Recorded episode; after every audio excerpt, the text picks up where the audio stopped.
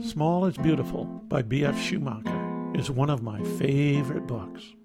I read it over 45 years ago. Strange how some books stay with us.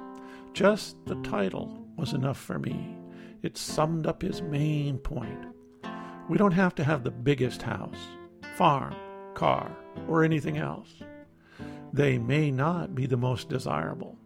In many instances, small is much better, if not beautiful.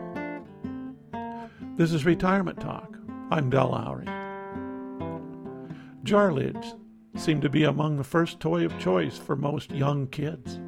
Parents and grandparents have all seen gifts opened at Christmas or birthdays, and large, expensive toys left in the middle of the room as a jar lid or simple ring occupies their child's interest. Smallness and simplicity, this natural preference, seems to get lost in life. My mother last visited us while we lived in Alaska, came when she was 66 years old. I remember her enthusiasm for sitting in the winter, early morning darkness and watching the world slowly fill with light. She was always talking about something new she saw in the sky or in the woods at first light. You would have thought she had just discovered gold. She spent hours in our kitchen washing dishes and massaging the kitchen into gleaming sparkles. She loved the small things, the simple things. Schumacher was an economist. He talked about the benefits of thinking small in terms of production and distribution of goods and services. Perhaps I'm thinking about this because of our economic problems. We have all sorts of PhDs making all sorts of decisions in this great land of wealth, power, and knowledge. Yet we seem to have an economy that's always struggling. The middle class rises no more. The distribution of wealth is way out of balance. Where have we gone wrong? Everyone has a rationale for our predicament.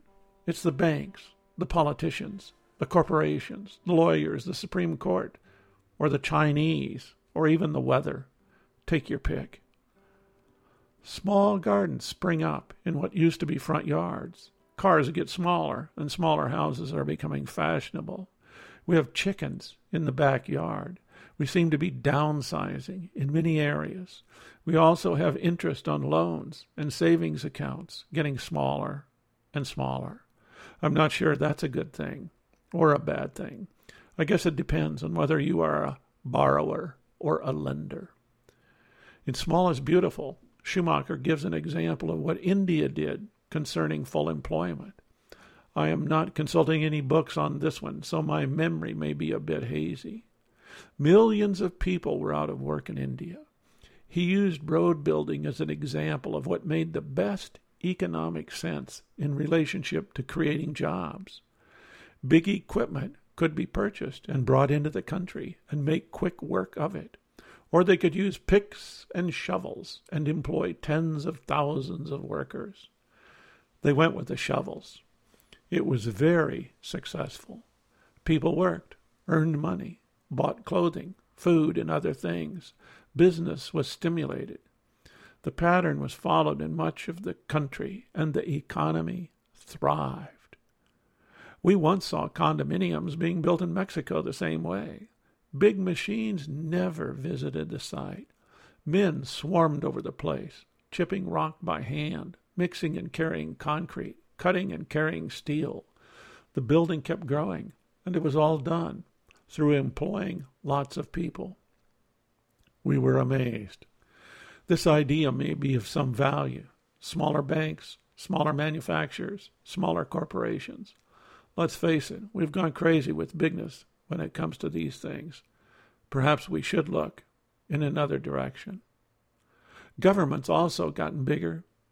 Don't get me wrong, I believe that government is created to help citizens do what they cannot do for themselves, like build roads, provide police and fire protection, ensure health care and education, and provide for the national defense, etc. I'm not a big government is bad kind of guy. One thing individuals can't do is outcompete corporations. We die. Corporations get absorbed one into another. They never die. They become everlasting, sort of like gods.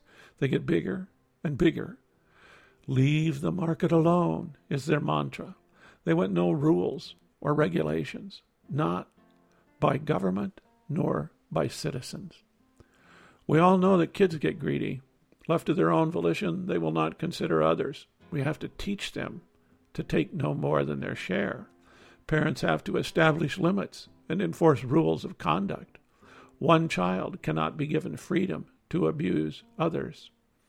It seems the same is true with corporations. Government regulations are painted as enemies of the people, yet corporations are the ones that have been deregulated. They grow with very small limits placed upon them. They continually amass fortune and power. Corporate money pays for advertising, manipulates the press, pays for political campaigns, and in a large way make the laws. One of our latest examples was the bank bailout. The stated reason they're too big to fail. People that orchestrated this massive theft were not prosecuted. If rioters throw a brick through a window, they go to jail. Corporations that steal billions are not prosecuted, and their leaders received bonuses by the millions.